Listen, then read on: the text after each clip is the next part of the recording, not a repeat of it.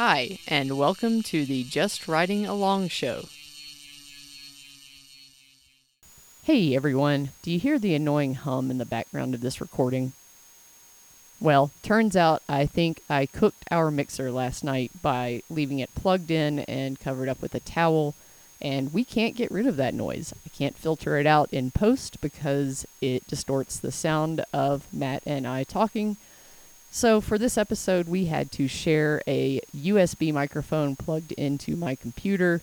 So, you'll hear a little bit of thumping and a little bit of background talking and whatnot as we just do the best with what we had at the time.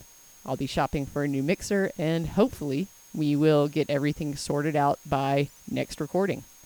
Thanks for your patience and enjoy. Hello and welcome to episode 115. Tonight's show is going to be brought to you by one of three things. It'll either be Matt's smooth jazz voice or late night DJ voice because we're sharing a microphone. And because of that, Again. because I'm trying to not be too loud, since normally Andrea's turned up and I'm turned down, I'm going to try to be really smooth. So it's either brought to you by sharing a microphone, Meat Rice Burps, or Land Rover Discoveries, or Kenny's Back from Europe. One of those. Who's going first? Patrons? Cool. Great. I don't even know how to work Andrea's computer. We haven't recorded in a million days. We're going to start over here at $10 a month. Is that all of them? Uh, no, it's the tab, sorry. Jesus Christ. We're going to start over here at $10 a month. We've got Zozo, Zach, Will, Tom P, Todd, The Reeler, Jake D, Ty, Tennessee Zach, Taper Boar Pro, SCG Shuko, Sam Pecklin Racing, Sam, Ryan, Riding Spinners, Parker, Noah, Nick, My Pal Dal, MTB Shenanigans, Lloyd Christmas, Leland, Kitty Sucks, Ken, Josh, Josh, Jeff, JC, Jar Dix, Jake D. I ride a bicycle because I have a small penis. Who's not Jake D? That's a different person. Green Giant, Gordon, G Man, F that guy, Mark, Ezra, Trilla, G, Evan, Eric, Drew, P Balls, Droopy Balls. Got it. Uh, Captain Fickle, Cam Irish, Billy Sing. Billy Single Speed, Bill, Bo, Baggins, Alec, AJ, Aaron. We got Esker Cycles at eleven sixty nine. We're going to pay the Esker tax this week too. Uh, we got Lead Out Sports and Josh Mianteza with 14 kangaroo ears. Dean with 16 and a half. Scott is starting with us 20s. We got Poop Wrench, Joe, Brady, Anthony. Wait, did I miss somebody? No. Anthony, Affordable Trail Solutions, Harley at 30, Troy the Enabler at 31, Brad at 32, and Six Pack Outdoors at 50. So Oh, wait, we don't need to close that yet. We need to read Tom's. uh, so I'm going to, I guess, start things. Uh, we haven't recorded in roughly Thursday, or Wednesday, Thursday, Friday, Saturday. So it's been like 11 days. Life happened, things happened. Andrew and I didn't record for some reason. I don't remember what it was on Wednesday. Because Kenny was coming back into town. We were, I don't remember what we did, but Kenny was actually back from Europe and he was sick and asked if we could do Thursday. And then Thursday you went and That's right. So Thursday, I took Friday off work. Um, let's go back in time to last Saturday. I rode my bike outdoors with Parker, and I fell apart really hard because I hiked a long ways before that, doing some uh, deer scouting, and then uh, like Tuesday, I think Troy just puts this terrible bug in my ear that hey, at U Pull and Pay, there's a Land Rover Discovery 2 with a freshly rebuilt engine. The the truck had a ton of flood damage and the person rebuilt the engine and then turns out a truck that has a ton of electrical stuff that's been flooded just doesn't magically start working when you fix the engine. wait. So you bought an engine that has been flooded. No, I bought the engine out of a truck that had been flooded and had the engine replaced. Okay. Wait, so you So, bought like all you the, bought the wiring harness and all that stuff has been swamped with water. You you're I understand that a wiring harness. is all going in the trash because everything is a direct replacement for the vehicle that I'm purchasing or I purchased purchasing. Okay. So you bought you bought an engine from Yep. a, from a flood vehicle for a vehicle that you don't yet own. Yes. Ph- phenomenal, phenomenal plan. I think. So here's the thing it's a known issue on Land Rover Discovery 2s that they will, the head gasket will blow and then people will drive them until they don't drive anymore. And then they'll sell it and they'll be like, I don't know why it's overheating. So logically, it makes more sense to have a freshly ma- remanufactured engine while you're scouring Craigslist for a deal of a truck than it is to go buy a truck that needs an engine and then get to the U Pull and Pay and the engine's gone. I like it there's a- because it sounds like something that I would do. Kenny, I think you and Troy would get along famously Or fight. because this was all Troy's idea. Uh, well, yeah. If you know you're gonna go into something, like you might as well just go hard and then get some spare stuff. Yeah. Back in the car Oh. days, I used to end up with like random engines and stuff. Dude, when we talk about going hard, I'm like marble right now. Like I'm going hard. Um, so Diamond. like a diamond. So I took off Friday because that's that's why you have PTO is so you can go to the junkyard and pull spare engines. Um, so on Thursday I drove over to Colorado Springs. Friday morning went over to the Colorado Springs U Pull and Pay and was in line before they opened.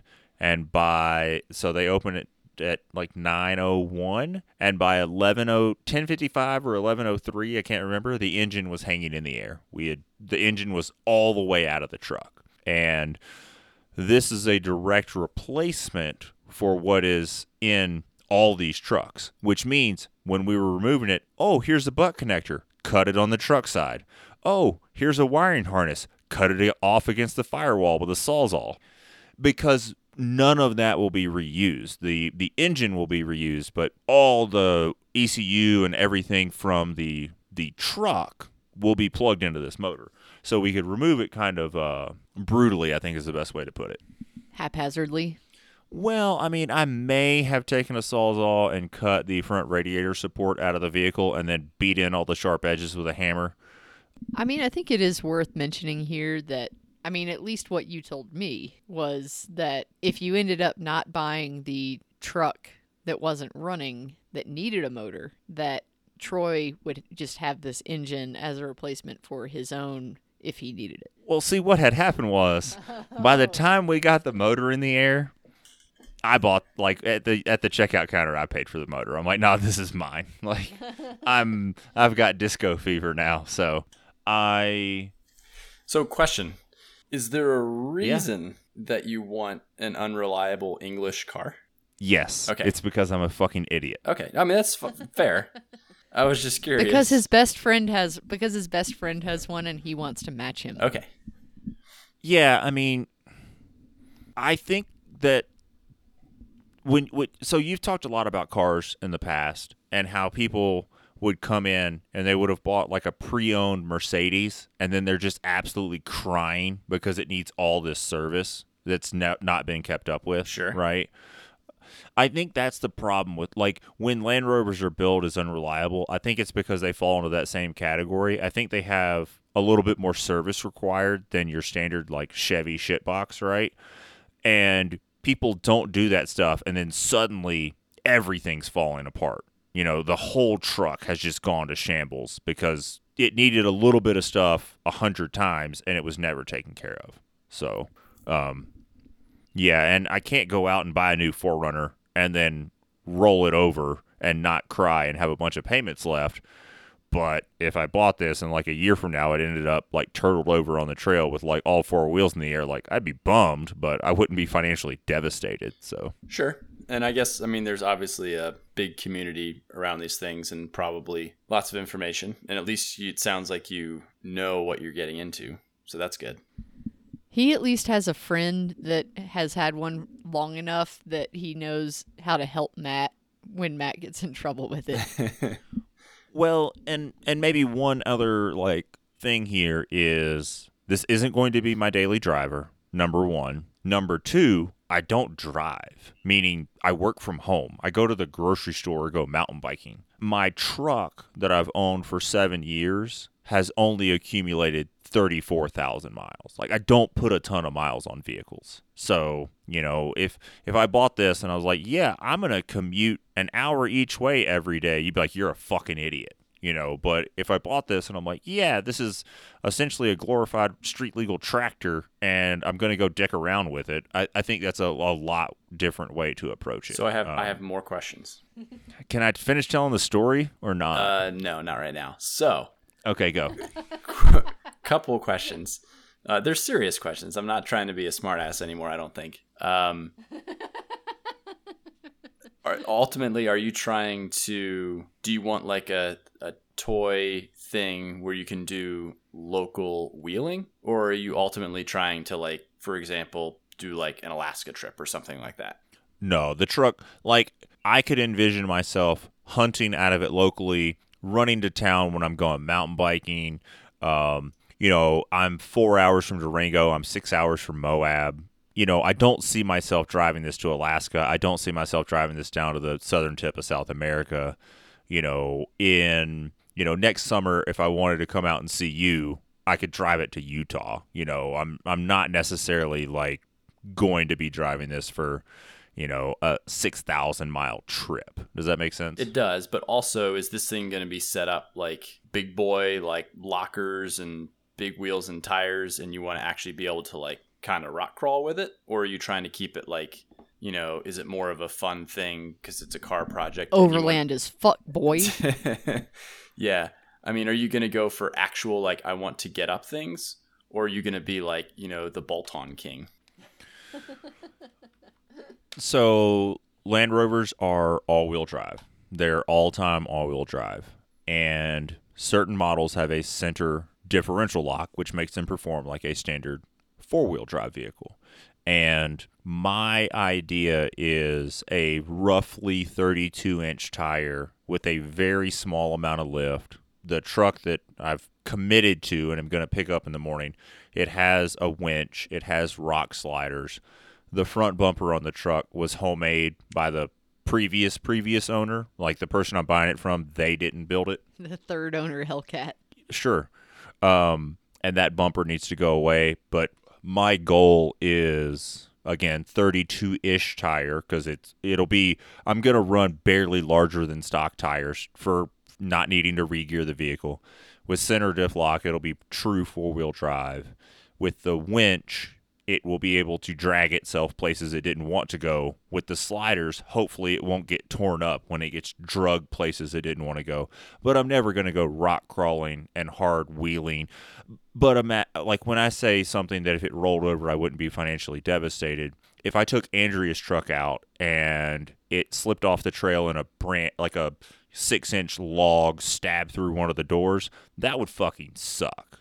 But if I did that to an old Discovery, I could put a mismatched door on it and just fucking drive it. Sure. So sure. that's more the plan. And I mean, nothing bad has happened to my truck yet, my my Nissan, but I don't necessarily care about that truck. Meaning, I I take care of it. I do maintenance that it needs. I, I don't treat it poorly.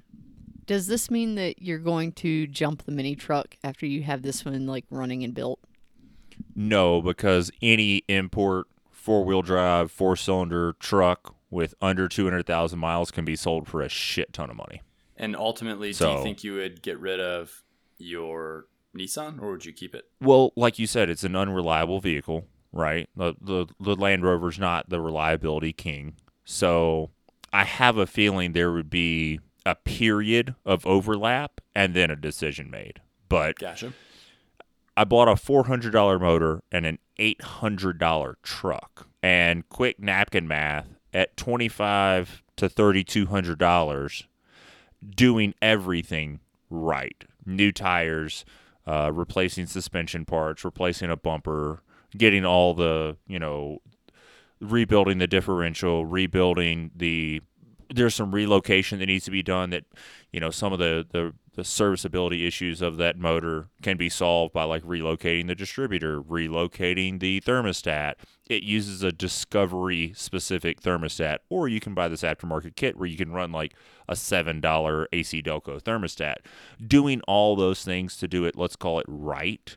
I think at 30, let's call it 32, 35 even. Uh, I won't have a ton of money into the truck, so I won't be in a position where I have to sell the Nissan to, let's call it, finish the Rover. It's not like, oh, well, if I sell the Nissan for four thousand dollars, then I could buy the tires and the wind.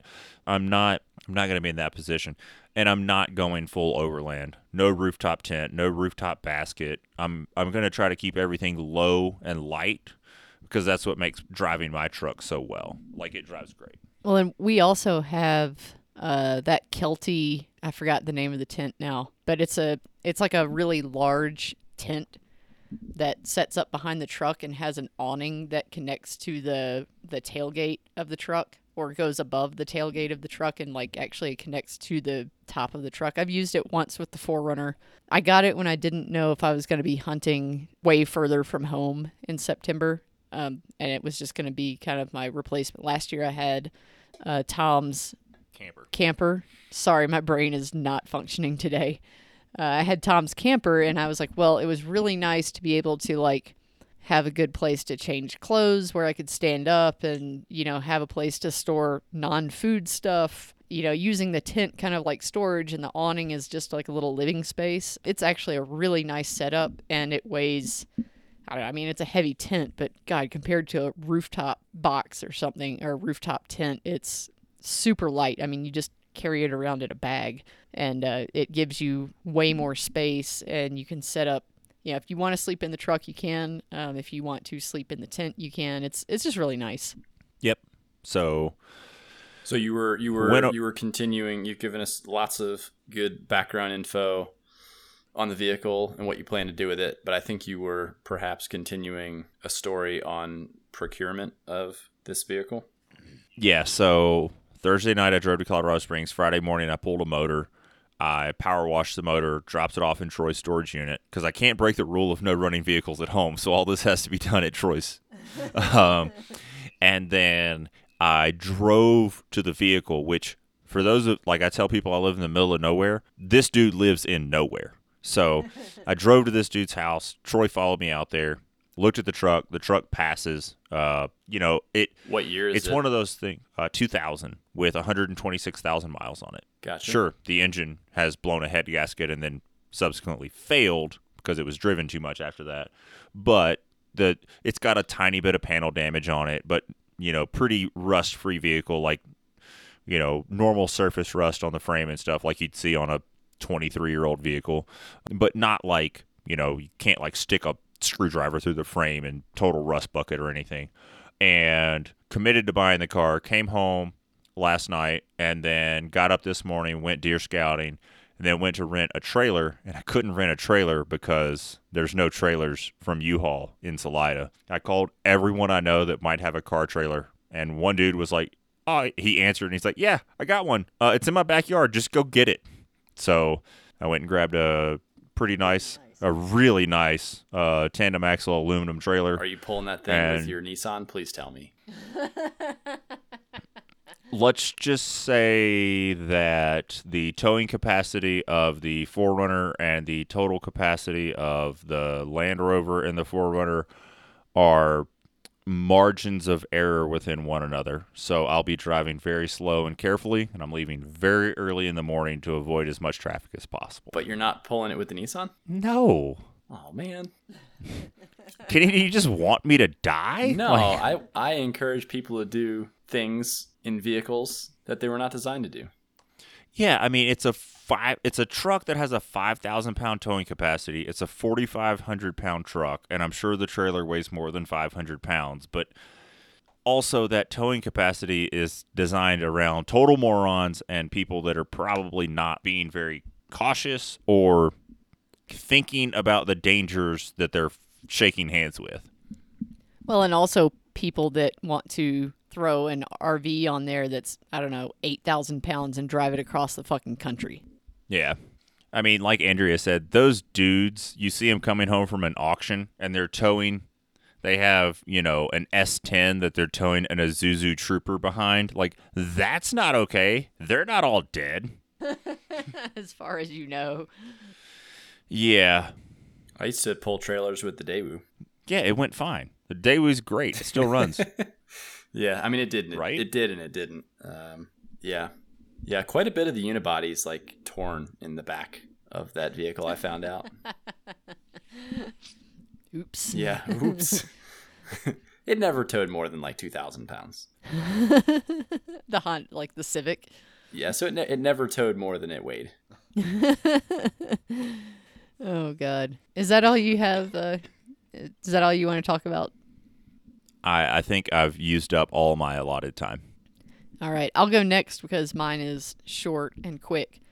I have been out bear hunting and have not been at all successful yet. Um, I don't, I mean, I know basic behavior of bears and what signs to look for to know if there is a bear in the area. So We're I, talking I about a, black I have a bears here. Okay, If you shoot a bear, what the fuck are you gonna do with that thing? I'm gonna eat it and I'm going to. What? Bear meat's good. Matt, No, Matt and I actually I'm, had. I'm not saying that at all. I'm just saying that uh, don't you already have like a ginormous animal that's taking up every orifice in your in your Shit, storage we've already ability? we've probably already eaten like 30 pounds of that stuff. Oh, okay. We have not eaten 30 pounds. But here's the cool thing about wild game. If if you call your friend and you're like, "Hey, I got a bad idea. I want to buy a rover that doesn't run and park it at your house." They're like, "You bet, I'm in." If you call your friend and you're like, "Hey, I've got more meat than fits in my freezer. Can I store some at your house?" They're like, "You bet, I'm in." and I'm sure every Is once in a while they just go out there. Is this all the get a little same snack. friend? Like, hey, No. I need to borrow a trailer. hey, multiple- can I store this at your house? Hey, I shot a bear and I don't know what to do with it. I'm gonna put it in your garage. no, no, like multiple people are letting us store meat at their house. well, I mean, we could get the meat from Tom's house if we needed to and put it at the the other freezer that's closer to our house at at our our neighbor Lynn's house. Um, but yeah, I mean, we have access to plenty of freezer space, and we also have plenty of people that we can give meat to. I mean, outside of friends, we are in a rural area. There are some people around here where if you just ask around, ask on the local Facebook page. I mean, I could literally put a post on our local Facebook page. And I thought about this like when I, the very last day of elk season, I actually went out and tried to see if I could find a cow elk and fill my cow elk tag also with the express plan of processing it and then putting a post on Facebook saying, hey, I have a surplus of game meat. If there are people in our community that need help, or either that or like just privately, like contacting the volunteer fire department or something and saying, look, if there are people that you know of that I could get in touch with and donate some meat to, I would be more than happy to. Like, I would absolutely, given a surplus outside of friends, I would absolutely just give food to people who are, you know, hard up for feeding themselves and feeding them family, feeding their families. But yeah, so I, I, there are definitely people that we can, you know, give meat away to if we're in the position where it's like, uh, this is, you know, we're coming up, and you can eat frozen meat for indefinitely, but eventually it starts to kind of lose like taste and texture after about a year. I've definitely seen people, friends I follow on Instagram, Facebook, and stuff. They're like, "Oh, this is from this is a an elk roast from 2020," and they're cooking it and eating it. You know, it's it's not like it's dangerous or anything. But if I did need to give meat away, I would absolutely, um, you know, I could I could feed people.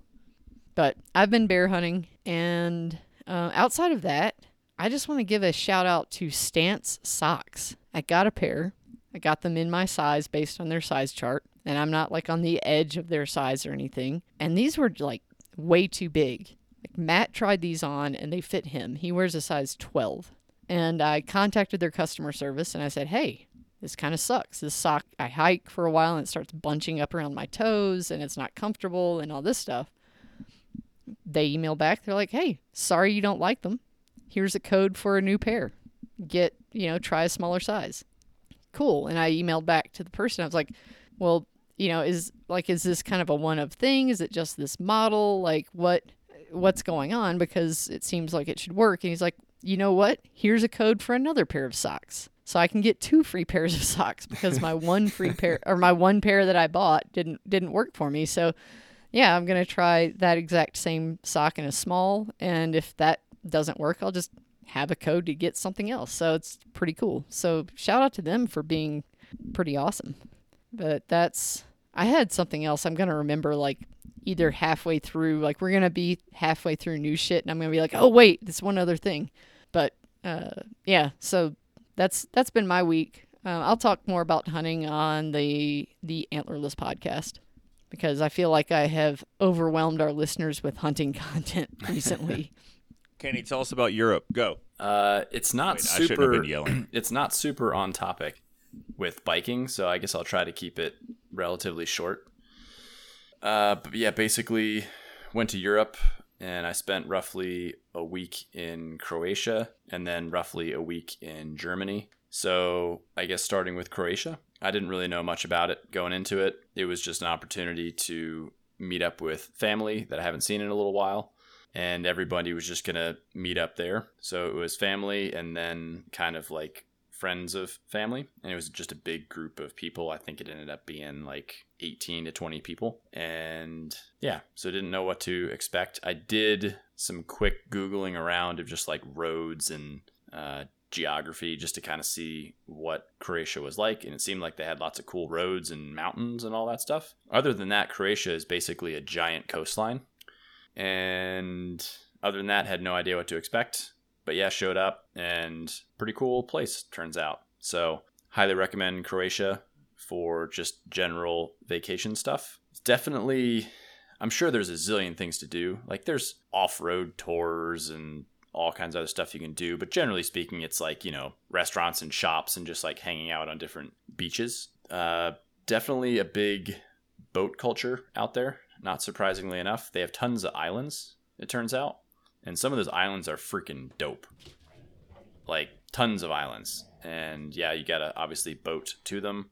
But they're all like fairly inhabited, which is pretty wild, even though they're like semi in the middle of nowhere. They've all got like pretty decent infrastructure on them, which is pretty crazy, and all kinds of crazy cool history. And I could go on that stuff for a while. But yeah, we did like a whole day long boat tour which was super cool. Um, went to a whole bunch of islands. Was anyone's dick out on the boat? nope, just mine. okay, cool. So, yep, that's what I needed to know. Yep. Continue. Yep. And yeah, boats boats are really neat. Um, they're pretty expensive, so they're cool when they're not yours. And yeah, a lot of cool islands. They're all really pretty. All kinds of cool like World War II era stuff. Because basically, like super high level for people out there. If you don't know, because I learned all this stuff recently. Uh, Croatia was part of Yugoslavia, and Yugoslavia had I don't know how many, but probably we'll call it like six to eight countries. Um, you know, you got like Serbia and Bosnia and a whole bunch of other places in Croatia, and they all at some point, I don't know the full history of it, but it became Yugoslavia. But yeah, lots of people were pissed off about that. So Croatia was like, yo, I want fucking out of Yugoslavia. And they had like a fairly recent like war of independence, I think 1991 through 95. So like pretty recent. Anyway, and basically they just busted up Yugoslavia and got out of there. But now they're part of the European Union, so it's really easy. They use euros, like all travel is really easy. And most people, I'd say 50% or so, seem to um, speak English or at least understand enough so you can uh, kind of do some basic communication. And yeah, the whole country is like fairly nice. Uh, some other takeaways are fairly big middle class. I feel there's not. I really didn't see any ultra poor people. I didn't see any like ultra rich people. Um, I think it's just like a a cultural thing that, that you don't like um, you don't flaunt you don't flaunt your wealth so much out there um, if you are wealthy. So i don't know. The overall pretty cool vibes and nice place. Uh, i would say it's probably 75% cost of like average us stuff. So as far as going out to eat and you can have like a super nice meal for fairly cheap.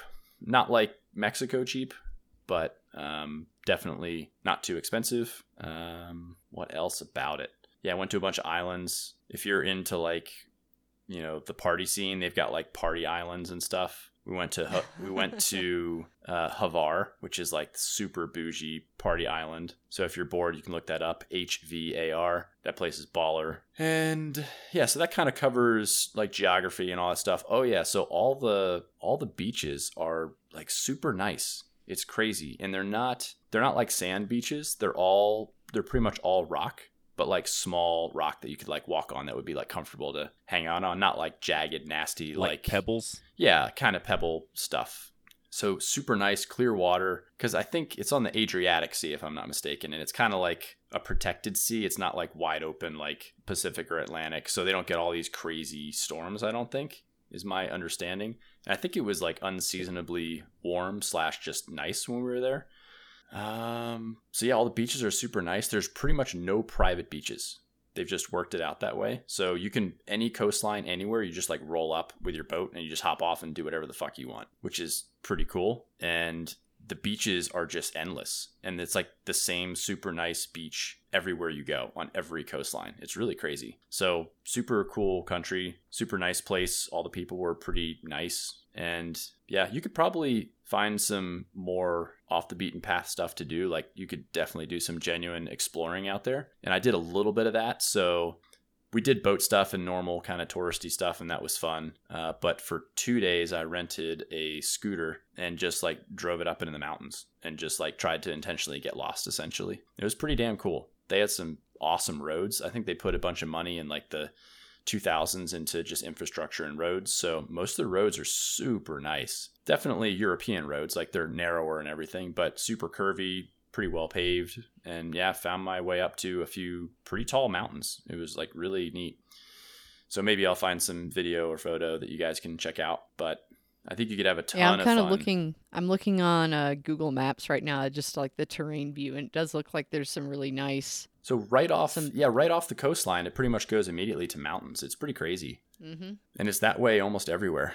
But I was in kind of the Split area for those that are curious, not really in Split proper. I was a little bit uh, northwest of there and a little bit more chill part. So, another thing that was kind of interesting is I just made the realization in a lot of the places I was at that, like, this is going to sound really silly, but everybody was Croatian. It wasn't I know it's a pretty tourism is getting really popular there for sure. And in Split proper, and especially in like the downtown, it is definitely touristy. But everywhere else, it's just like normal people going about their lives, which is kind of cool. So you're not like when you go to a restaurant, it can be weird because like people might look at you a little bit, but you know, you just smile and order something and everybody is nice and yeah, kind of cool. Couple other takeaways. Uh, everybody smokes. It is insane. it's just I'm so I'm not used to that at all. I mean, smoking in general in the U.S. has fallen in popularity in a huge way, which is fantastic. Plus, in Utah, nobody smokes. They just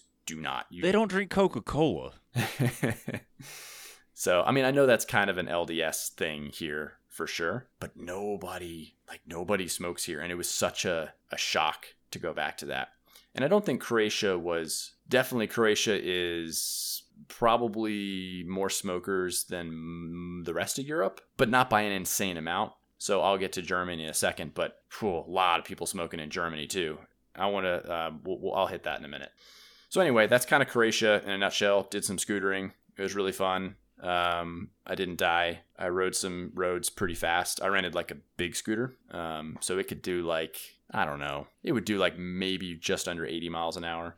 And yeah, it was cool. The guy I rented the scooter from was super nice. How many fucking kilometers is that? I don't know, 130 or something. No. Yeah, 130. Is that right? Somewhere in that ballpark.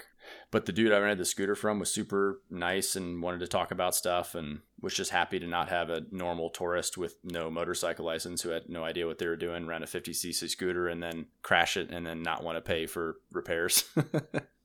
so the fact that I actually like knew motorcycles and have a proper motorcycle license and like rented a bigger a bigger scooter he was uh, just happy about that and was super accommodating. Um, yeah. So just overall pretty fun pretty cool experience and not insanely expensive. So if someone's looking for something random and not just like you know going to miami florida or something you should check out croatia. Uh, Yeah, I'm looking at some pictures on from from Google Maps, and it, it is it's very pretty. It's very it looks like it's very dense as far as buildings. Like everything's got these. It's very close together with these red roofs. Yeah, that, that is definitely Roofs. common. So the entire coastline, because it's so pretty, that's where most of the people are. The second you get out into the mountains, there's fucking nothing. It's crazy. There's all kinds of other Just cool stories and too. cigarette butts. there's just nothing out there. There's weird. There's remnants from like. So I mean, basically the you know there's all kinds of crazy history I could go into. I don't want to bore people to tears. But there's a lot of like Greek and Roman history there, and some of that shit is like insanely old. And when I got out in the middle of nowhere, every everywhere you looked, there were these little hand-built rock walls. Everywhere you look. nobody lived there. There were no houses, no structures, but there probably were a long ass time ago, and they're it, they're everywhere. It's super crazy. And also, you don't want to get too rowdy when you get out, especially on the borders of Croatia with other countries that are in the middle of nowhere, because there are legitimately just a shitload of mines just hanging out, and like you'll fucking die. So something to something to consider. We went into uh, an old bunker that was on one of these islands, and it, it interconnected. It was like literally miles and miles of perfectly like pretty new looking tunnels and they were just abandoned but they were not blocked off in any way and you could just go explore them all you wanted and it wasn't like full of people. It was it was just so such a foreign concept to me and super dangerous. Um, our tour guide people were like because they were doing they're tour guides but they're definitely a smaller time operation where they took us to like not mainstream places which is really cool and they were saying like hey yeah you can hang out here like maybe go you know a few hundred yards here and there but like i probably wouldn't go past that because there's probably mines and we're like oh okay that's cool Mines like like like digging things out of the earth, or mines like landmines. landmines Oh, oh, okay. That's way more dangerous than what I was thinking. yeah no landmines from the war oh, fuck. yeah and it's just everything's open and there were huge like random shafts and stuff that were just um like Shafts. w- one in particular it was like this one inch thick armor plate looking thing that a huge shell had gone off and it exploded like the top of this thing. It looked insane. And there was just like a hundred foot drop to who knows what down there with no any type of warning Darwin or ready. signs. Oh yeah like they don't this is they didn't give a shit. This is eastern europe. If you die doing something stupid then you, your grave said you died doing something stupid and nobody owes you any money so yeah pretty i like that about eastern europe a lot. So anyway that's uh, i think that's croatia in a nutshell. And then i went to uh, germany to meet up with a buddy of mine back in uh, back from memphis. And uh, we've he's already done it a few times but uh, we've always talked about doing driving nürburgring um, and more precisely nordschleife which is the big old toll road that goes around the town of Nuremberg, essentially. Because they also have in Nuremberg, they have the Nuremberg Ring, which is like the GP track. So that's like the normal, stereotypical racetrack, you know, with stands and all that kind of stuff. And it's like, you know, we'll call it two miles long or something. And it's like a normal racetrack. They do F1 there and all kinds of stuff. But the Nordschleife is technically a toll road, and it's a huge loop that goes through a whole bunch of different towns, including Nuremberg. And it's like 10 miles long, maybe, with a shitload of corners. And yeah, leading up to it for the past couple years, I got a simulator and uh, rode, drove literally 10,000 laps around that course until I really knew it. But yeah, nothing nothing prepares you in real life for the whole experience. It is so fucking crazy. I can't even describe. Like I've done a lot of car stuff, a lot of motorcycle stuff, um, done plenty of track days and all the things. So fully prepared for all that. But just where you are and the people around you and the track itself is so like overwhelming. There's so much going on and it's so fucking rowdy. Uh, I cannot believe that in this day and age that place is open and legal. It is crazy. What's it called? I want to I want to Google it. Uh, it's called the Nurburgring. Well, no, like the the where you drove. Oh, yeah. I mean, it's it's uh, if you just look up Nurburgring, it's typically going to bring Okay. up the Nordschleife, which is the like toll Ah, road. okay. People call Yeah, it it's the like Nurburgring. 13 miles long. Yeah, people call it the Nurburgring, but I think technically it's called the Nordschleife. And then what we Okay. did, I'm not going to say it in German correctly, but it's called like Tourist farten or something like that, which means a tourist, an open tourist driving day for that track because they do close it down. They race on it. So they have like 24 hours of Nürburgring and all kinds of They do tons of racing out there. But usually in the summertime during the week from 5 p.m. to 7 p.m., it's just an open toll road. And uh, from, and then on the weekends, it's open like all day, Saturday, Sunday. But they'll close it down certain times for racing and all that kind of stuff. And they usually close it down in the wintertime because it's just snowy and stuff. But basically, at the end of the day, the takeaway is it's probably the most challenging racetrack on the planet, and it is a racetrack. It's technically a toll road, and technically during this tourist farting stuff, you have to drive a street legal vehicle. Like it has to be plated. Um, and I think it's it's like 35 euros for the average person to do one lap. And like uh, I'll I'll post videos and pictures and all that stuff. The number of people out there is mind-boggling. It is just a What did you drive? we drove three different cars um, but the number the number of people out there is so crazy they're just lined up like out the city essentially to get in when it opens it's so crazy so it's the sheer it's the fact that you're going at full race pace on a racetrack that has so much elevation change that's one thing that doesn't come across holy shit is their elevation change like they're some of the the number of times that you had one to four wheels off the ground was crazy. and that was in, we were in a considered slow car. If you're in an 800 horsepower, whatever race prep Porsche, it's, it's absolutely bananas. Uh, other takeaways the number of people in no joke half of a million dollar or more expensive full blown supercars out there is crazy. And like there's no insurance out there.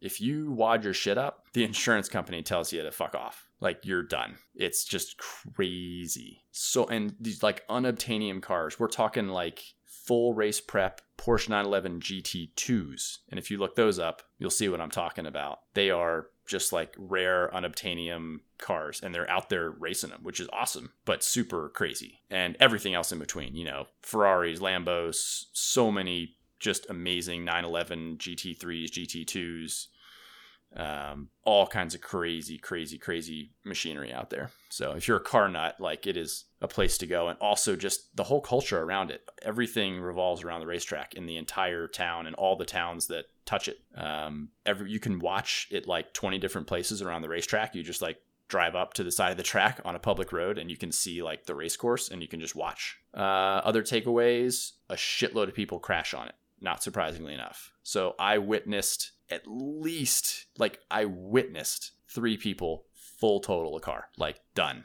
Oh boy. Oh yeah. Like expensive expensive ones? Um, I think uh, one was like a Caterham, which is like a kit car. Uh, one was an E46 M3, and I don't remember what the other one was. It might have been one of the rentals.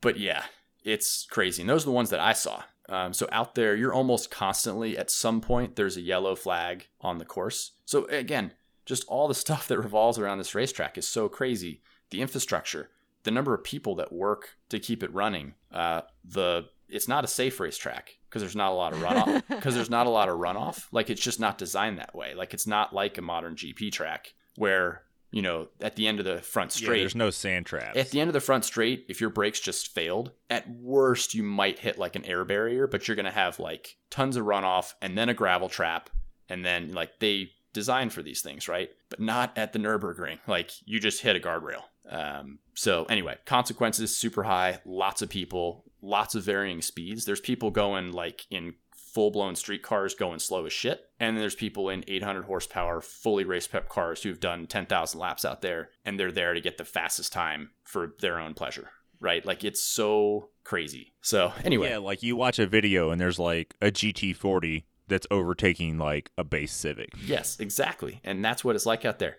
And at any given time, there are hundreds of people on track at the same time, always. So, anyway, totally. What did you drive? Totally bonkers. Uh, we drove three different cars. Uh, we drove a Suzuki Swift to start with. Um, also, pretty impressed. The whole like rental process was pretty good. I mean, it's a real deal. Like they, you know, they go through all the stuff.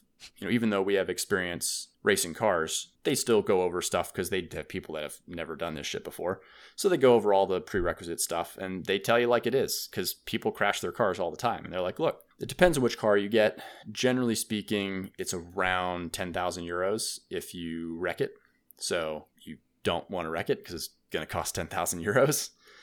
Um, also, it's 10,000 euros is the, um, that's essentially the insurance deductible for that particular type of car, but you also have to pay for all the damage to the track, which probably 50% of the time you're going to do damage to the track because there's a guardrail. And if you, they're very German, if you ding the guardrail, they replace it. And it's very expensive. And you also have to use their tow truck service. And I mean, they do all this stuff because you can't just like wait for some random tow truck to show up on the Nürburgring. Like they are, it's like a racetrack. They show up quickly with like this crazy baller. Uh, uh, It's like a wrecked vehicle extraction. Oh, yeah. more than a wrecker. they do it fast, and they've got like a safety car out there. They cone it off because there's still people racing. It's crazy. Uh, so anyway, So what was the next car? first car was a Suzuki Swift, and it's a little front wheel. Because I'm looking at the Suzuki. Yeah, I'm looking at the Suzuki Swift, and it looks kind of kind of bobo. So yeah, what, well, what you was say, next? you say that. Um, so you got to understand a couple things. One is you absolutely do not want to be in a fast car on the Nurburgring. So in the Suzuki Swift, for example, on the straights we were doing 120. So like you do not want to be in a fast car. Absolutely not. Horrible idea. So other things about the Suzuki Swift, it's a little turbo front wheel drive car. This one's fully race prepped. They did a really good job doing stuff that makes it racetrack worthy. So it's gutted on the interior, so it's quite a bit lighter. Uh, big brake kit, like real deal big brake kit. I don't remember who made this one. Could have been you know Baer or something like that. But like big brake kit, full Öhlins suspension, which is wild. Like definitely two thousand dollars a corner kind of stuff. And uh, harnesses, roll cage, uh, seats, and other than that, like drivetrain wise, stock car. And of course, you know, R comp tires and uh, wheels and stuff. But basically, race car from a safety standpoint. Also, you would not want to you would not want to drive Nurburgring in a stock car for a lot of reasons. Uh, but the big one is it's just it's so many corners, so much hard braking. If you were in a regular seat, like you would you would blow your abs and your neck out, like with a regular seat belt and a regular seat. Like you just couldn't do it. You basically so just, what was the next car? you got to be harnessed in. Uh, so next car was a Mini Cooper. It was the John Cooper Works one. So it's like maybe 220 horsepower. So we're going from I think it was 160 or 180 horsepower on the Swift uh, to like 220 on the Mini. And the Mini, same thing, full race prepped, Öhlins, big brakes, whole nine yards. That thing was really impressive. And I've raced some minis before back in the day, like when the second gen mini turbo came out. One of my buddies had one with just R comp tires and a limited slip diff, and that thing freaking ripped. So it did uh, mostly autocross in that car. But anyway, drove the Mini Cooper. And then last car was a BMW. It was a 125, I believe. I think it's a wagon, like a little hatch thing. They don't sell it in the US, uh, just a European thing. And it's like a, I don't know, maybe a 250 horsepower um, rear wheel drive car. Same thing, race prepped, full Öhlins. So yeah, same same story there. But yeah, overall, super cool. Um, we did a whole bunch of laps, probably combined between both of us, maybe 20 laps or so. And then for those curious, it is in those type of cars, it ends up being about once you factor everything in, because it like costs more to do your first lap versus your subsequent laps. But we did multiple days, so they like, you know, they didn't double charge us for all that stuff. And the place we used is called Rent4Ring, and they were really, really good. So highly recommend them. They're just a good group of people who like are car enthusiasts and like will work with you on stuff and like you know talk to you about car setup and like you know all these cars are fairly modern they've got you know a zillion different modes you can mess with and all that stuff and they're you know good for giving advice on all that stuff uh, so yeah for those curious it's about 150 euro per lap is what it costs. And that includes uh, everything which is impressive actually. So that is uh, essentially the 35 euro ticket per lap and it's the fuel and then obviously the wear on the car. And you are i mean some people you know just want to dilly dally around but like we were driving the cars fucking hard. Basically there was not a corner where we weren't just full squealing tires because that's just what these r comp tires do so yeah beat the crap out of these cars and you know very hard on the brakes we went through oh, all told probably three tanks of gas would be my guess for 20 laps nice. because you're wide open the whole time. Well, awesome. Yeah, anyway, so that's Nürburgring. It's fucking insane. So for anyone who's a car enthusiast, it's definitely something you should do in your lifetime. And like, I definitely could see the Nurburgring not being a thing in the future because it's so fucking insane and I can't believe it's legal and like people do die out there. Like usually it's one person a year. I, I have a question. Yeah. Did were cigarettes included in the rental? no, no. Nice. So yeah, Well, that that's uh that's Nurburgring. That was pretty much that was pretty much the trip. Uh, I like German food for the most part. Uh, Jaeger Schnitzel is the shit. Everyone should you should just get Jaeger Schnitzel. Jaeger Schnitzel. I can't talk when you go there. It's awesome, and it is essentially Uh, it's Schnitzel, and Schnitzel is just it's essentially chicken fried steak, but it's usually pork, and they have you they have other versions of it as well, but it's real thinly sliced. And the Jaeger Schnitzel part of it is not Jägermeister. It is uh, I don't know. They just call it Jaeger Schnitzel, but it's essentially a mushroom gravy that they put over it, and then they usually serve it with uh, pommes, P O M M E S, I think is how you spell it, which are just French fries. oh, nice. So think it's chicken fried steak with like super hearty mushroom sauce with like mushrooms in it all over French fries, I like it. and it's very I'll, popular. I'll make I'll make something without mushrooms so Matt will eat it. oh, you don't like mushrooms, Matt? I don't eat olives or mushrooms. Okay, I mean it's understandable. Like they're pretty weird, and as weird as I am, you would think that I would not like mushrooms, but shockingly enough, I fucking love mushrooms. Kenny's like the closest I'll get to a vegetable is a mushroom, but you got to make it into gravy and put it on fried chicken nuggets. That is exactly correct. And I had another kind of twist version of Jaeger Schnitzel, but it was with like a it was like a turkey steak instead of schnitzel, and it was on uh, spatzel noodles, which are like a kind of a egg noodle type thing, like a doughy egg noodle, Cool. and that was the bomb too. So anyway, I think that's enough about me not talking about bikes at all and talking about vacation shit. But yeah, takeaway is Croatia is pretty cool, and uh, the Nurburgring is fucking insane. And but yeah, nobody died, and we didn't have to buy a car, which is really cool. That's that's all you can ask for. Yeah, exactly. Uh, bike stuff. Uh, yeah, I haven't really been biking, so sorry, no updates there. I am Matt, still. Matt, just just so the, the audience knows, if you could hear me awkward pausing there for any reason through the microphone, Matt went into the bathroom and applied some chamois cream to some chafing he had, and I think he might have had his finger in his butthole. yeah, it happens. Sure. I will neither confirm nor deny.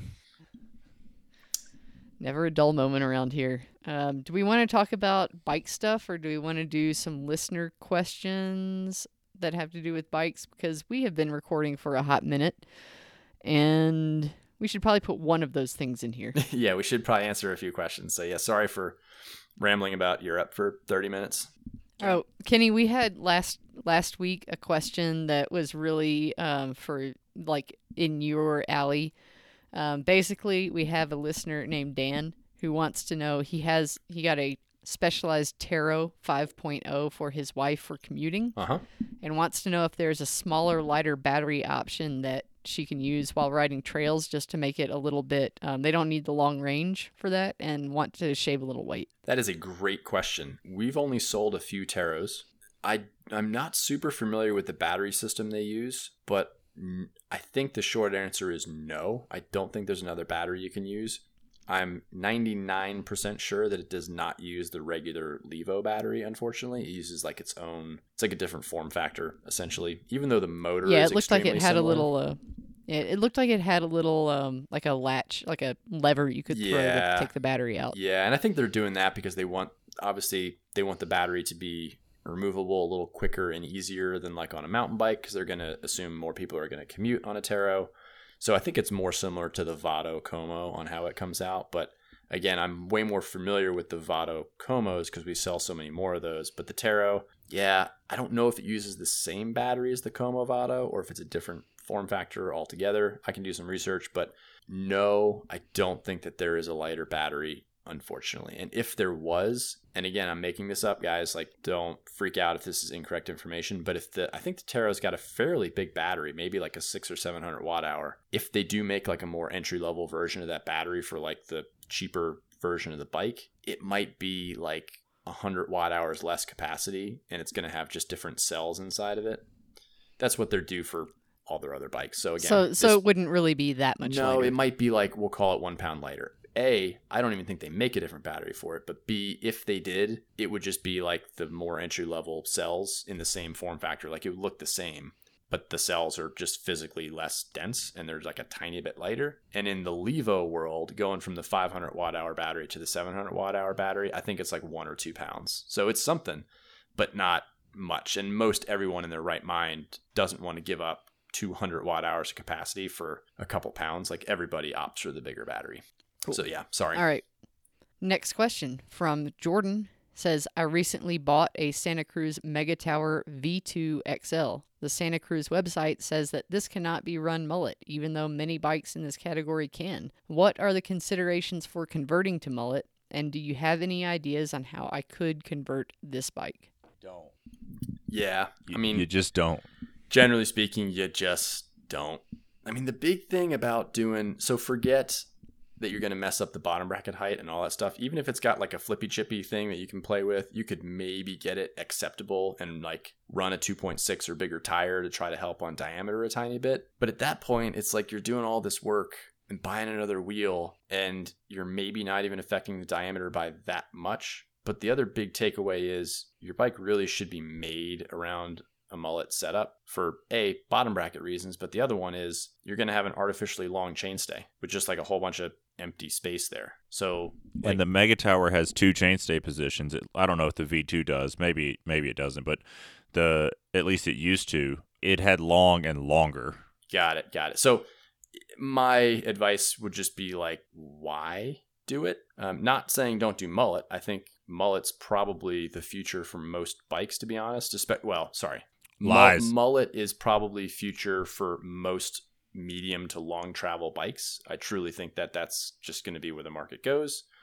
But it's got to be built around it. Just like I think all these bikes are going to go with shorter cranks eventually. Uh, but the bike's got to be built around it. Like, don't just slap 150 mil cranks on your like normal bike because it's going to be all fucked up. Same thing. Unfortunately, I wouldn't just throw a 27.5 wheel on a bike that's like truly only designed to be 29 because it's just going to be kind of fucked up. All right. I'm going to mix it up. I want to do I'm gonna like, have to do more research on that because like we are a Santa Cruz dealer, but all that stuff is honestly a little foggy to me. I don't know. so, some of their bikes can do both, but they're my understanding is almost everyone that's able to do both is they ship them. You either buy it 27.5 or you buy it 29, and they come with completely different chainstays, like totally different rear triangles. That makes sense. Um, I do want to do some new shit just because I want to mix it up, and I'll save a couple of the more recent listener questions for next week. Uh, which is just a few days from now. yeah. So, some new shit we can kind of rapid fire uh, to pay our Wolf Tooth tax. The Otso Arctodus, the one that you got last year, is now available in titanium. Man, So so, I you just got the get- I just got the old pleb shit now. Yep. Damn. And yeah so it's it's basically the same thing you've got but in tie and i'm looking for a weight here and i don't see it Yeah, if I crammed a if I crammed a motor on a titanium bike, I'd feel I'd feel slightly bad. Awesome. yeah they don't give a weight but i'm sure it's you know a pound or two lighter than your steel one That would uh, this seem reasonable. Do you know if anything else changed on it? Did they like does it still have all the normal flippy chippy stuff that they're known Yeah. for? Or did they like change anything else drastic or is it really just we made the tubes in titanium? i think it's just made the tubes in titanium i don't know the article i'm reading doesn't give like a comparison of what one is versus the other and i don't want to sit here and click clack through the website to uh Does it come with a titanium fork or is it carbon? carbon. So it comes with a carbon fork. Uh, you can use their head tube angle adjustment, the GeoShift angle headset. So yeah, that's I don't know. That's that's kind of it. It's just a lighter version of your steel bike. Got it. Interesting here from Trek. Uh, if you have a Trek that is, I went and looked at the website, year 2000 or later, you can trade it in as with a trade up program uh, at a Trek store. Um, you can go online and they'll give you an estimate of what they would give you. And I kind of went in and put some like I don't know, kind of shitty specifications in there, like a 2006. I don't know. Marlin or Yeah, like something crappy. Yeah, yeah, for older bikes, like it told me whatever bike I put in it said they'd give me like two hundred and forty dollars for it or something. Uh, but yeah, they're already selling them on the website. Uh, they've got some shiny new shit on there. But yeah, they're doing trade up with Trek's Red Barn Refresh Used Bike Program is what it's called. And do you guys have any thoughts or feelings about that? Uh, I haven't read all the details, even though I'm a dealer, so I'll have to go figure that one out. I did hear about it in the periphery, but we had other stuff going on, so I haven't hashed out all the details on like what that looks like from a business standpoint. So I will report back if I am bummed out by any of that stuff. And then something that's going to, I know, bum some local shop out. Uh, Yeti is now going direct to consumer. And they do say in this article that, you know, they're trying to support dealers by offering, you know, if you pick a bike on the website and you want to go look at it, you can say what shop has this bike and you can actually look at a shop's inventory on the website. Uh, but I can say that the local, unless the local bike shop here in Salida, Absolute, unless they have stopped, I'll go ahead and name it, unless Absolute has stopped selling Yeti because of this, they don't have uh, their inventory, and that's something the article mentions is that the inventory for a lot of local shops is just not on the website. So I Well, I can mean, see that as being kind of shitty. Yeah, I mean, Yeti, this is a slightly blanket statement, but I think a lot of the Yeti dealers might be a little smaller. They might be smaller shops. And, you know, for all this, uh, for all this B2B communication that happens behind the scenes to like share inventory with these, with, you know, from dealers up to the manufacturers, you have to run certain point of sale systems and all that kind of stuff, right? So if you don't meet all those criteria, your shit is just a black hole, right? Like it just doesn't communicate. Yeah, I know uh, Wheat Ridge. I just checked around in Denver, Wheat Ridge Cyclery, which is a one of the larger, if not the biggest shop in Denver, in the Denver metro area at least. Um, their inventory is on the website. Yeah, on the I mean, Yeti for the most part, if you run a point of sale system, uh, Lightspeed or Ascend, those are the two big players in the game, and there's a few others. If you run both of those, either one of those programs, all of these things will probably play nice. But if you don't, yeah, you're you might be kind of screwed.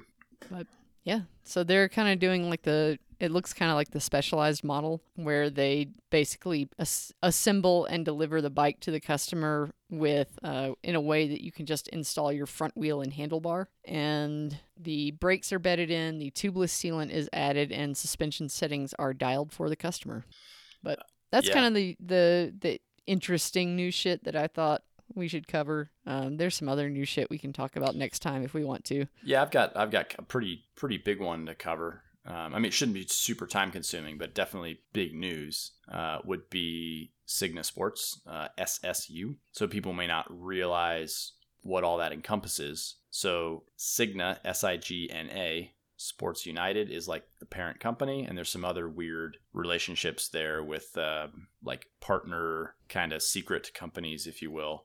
So there's a lot of drama that goes into this, but essentially just know that Signa is the parent company that owns Nukeproof, Vitus, Chain Reaction Cycles, Wiggle, and a few others. They are uh, maybe out of business. Oh yeah, speaking of that, uh Gorilla Gravity is apparently out of business now. Yep, I think that one's separate. Yeah, yeah, but I was just you said out of business and it just Yeah. sparked my memory. So it's not like they're not officially out of business and not officially declaring bankruptcy, but it's not looking good and there's some drama. And also, like locally here, Signa has set up a little kind of hub, if you will, that does a whole bunch of Nukeproof and Vitus stuff. I don't know what else they do out of there, but I know a lot of local people are affected. It was up there in Park City.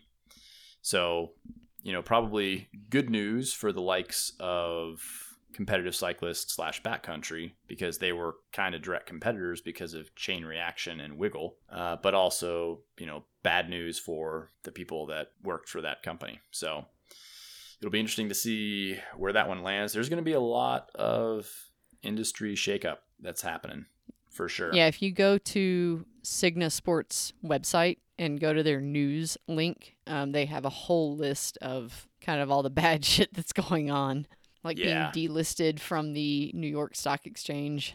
Yeah, and and basically there was some investor essentially. And I don't know if it was a single person or not, but someone who was like kind of part of the company and they basically had my understanding is essentially like a 150 million dollar line of credit essentially that they could use but i think the dude who was offering that 150 million dollar line of credit saw the writing on the wall and even though he was basically saying like oh yeah i'm just like kind of here and you can just use as much of it as you want whenever you want kind of thing he one day was just like i'm out and just up and left.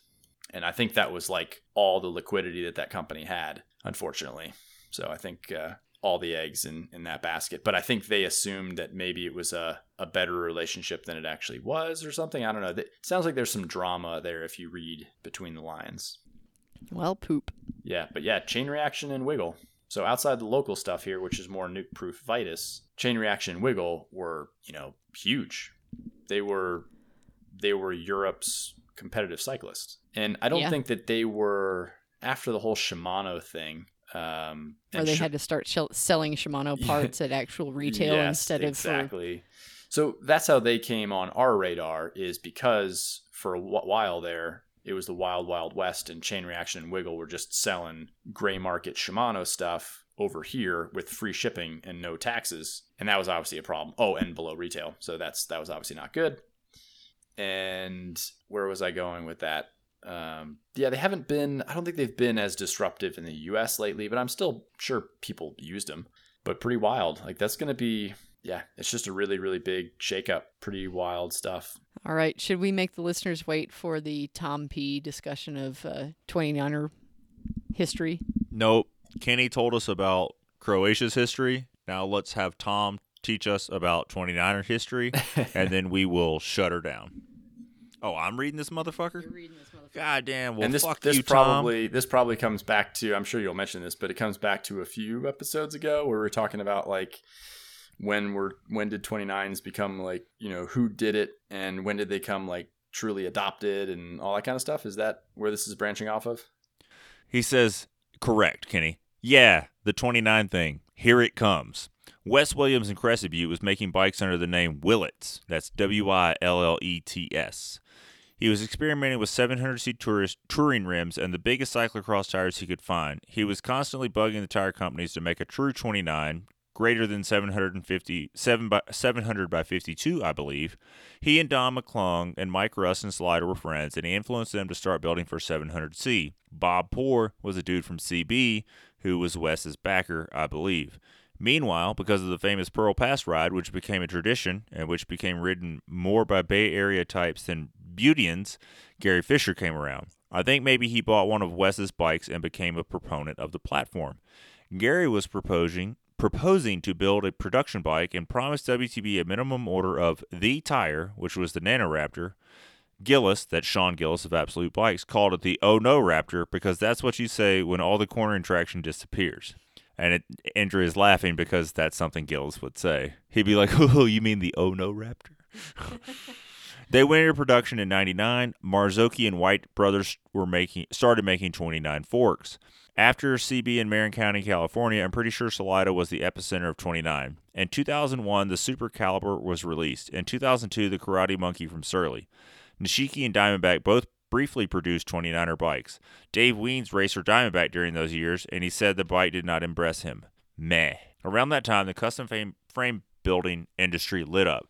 I ordered one, a Curtlo, but the first one I had was a Super Cal 29 that I bought secondhand from Scott Banks. It was aluminum, horrors, and a ridiculously low, ridiculously low bottom bracket, but it was an amazing hardtail.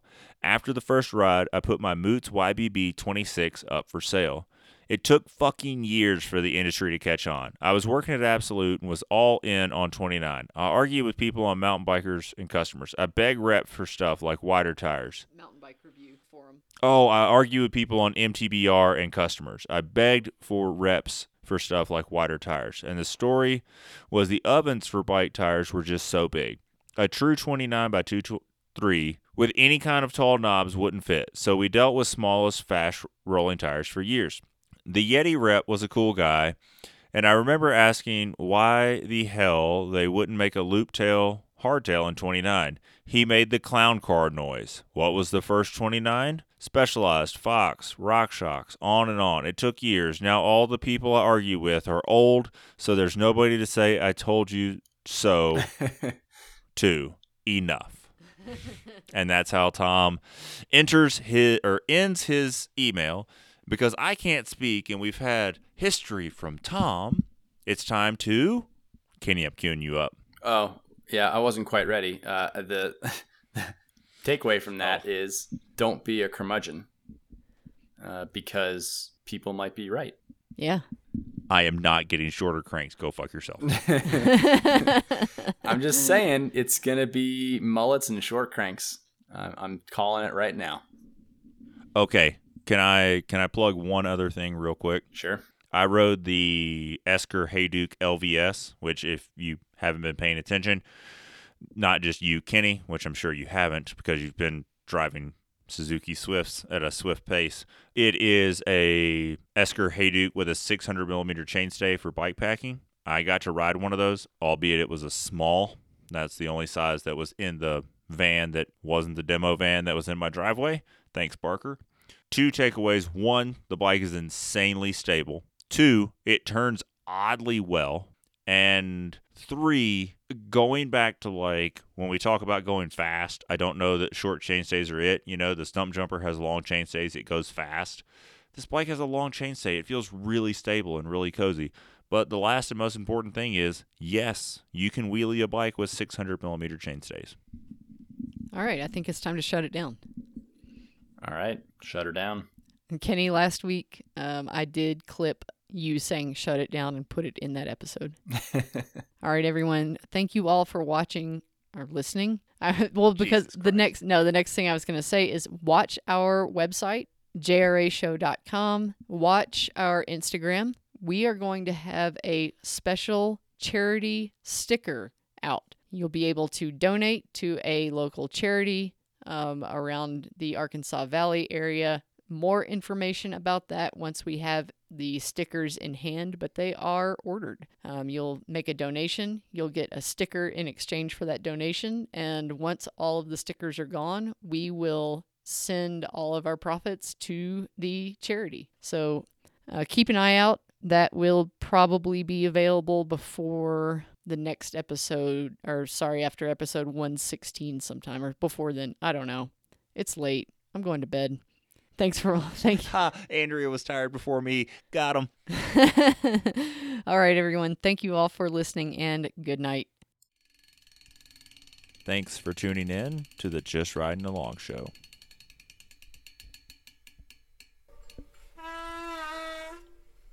There's some shit coming out of your brake pads.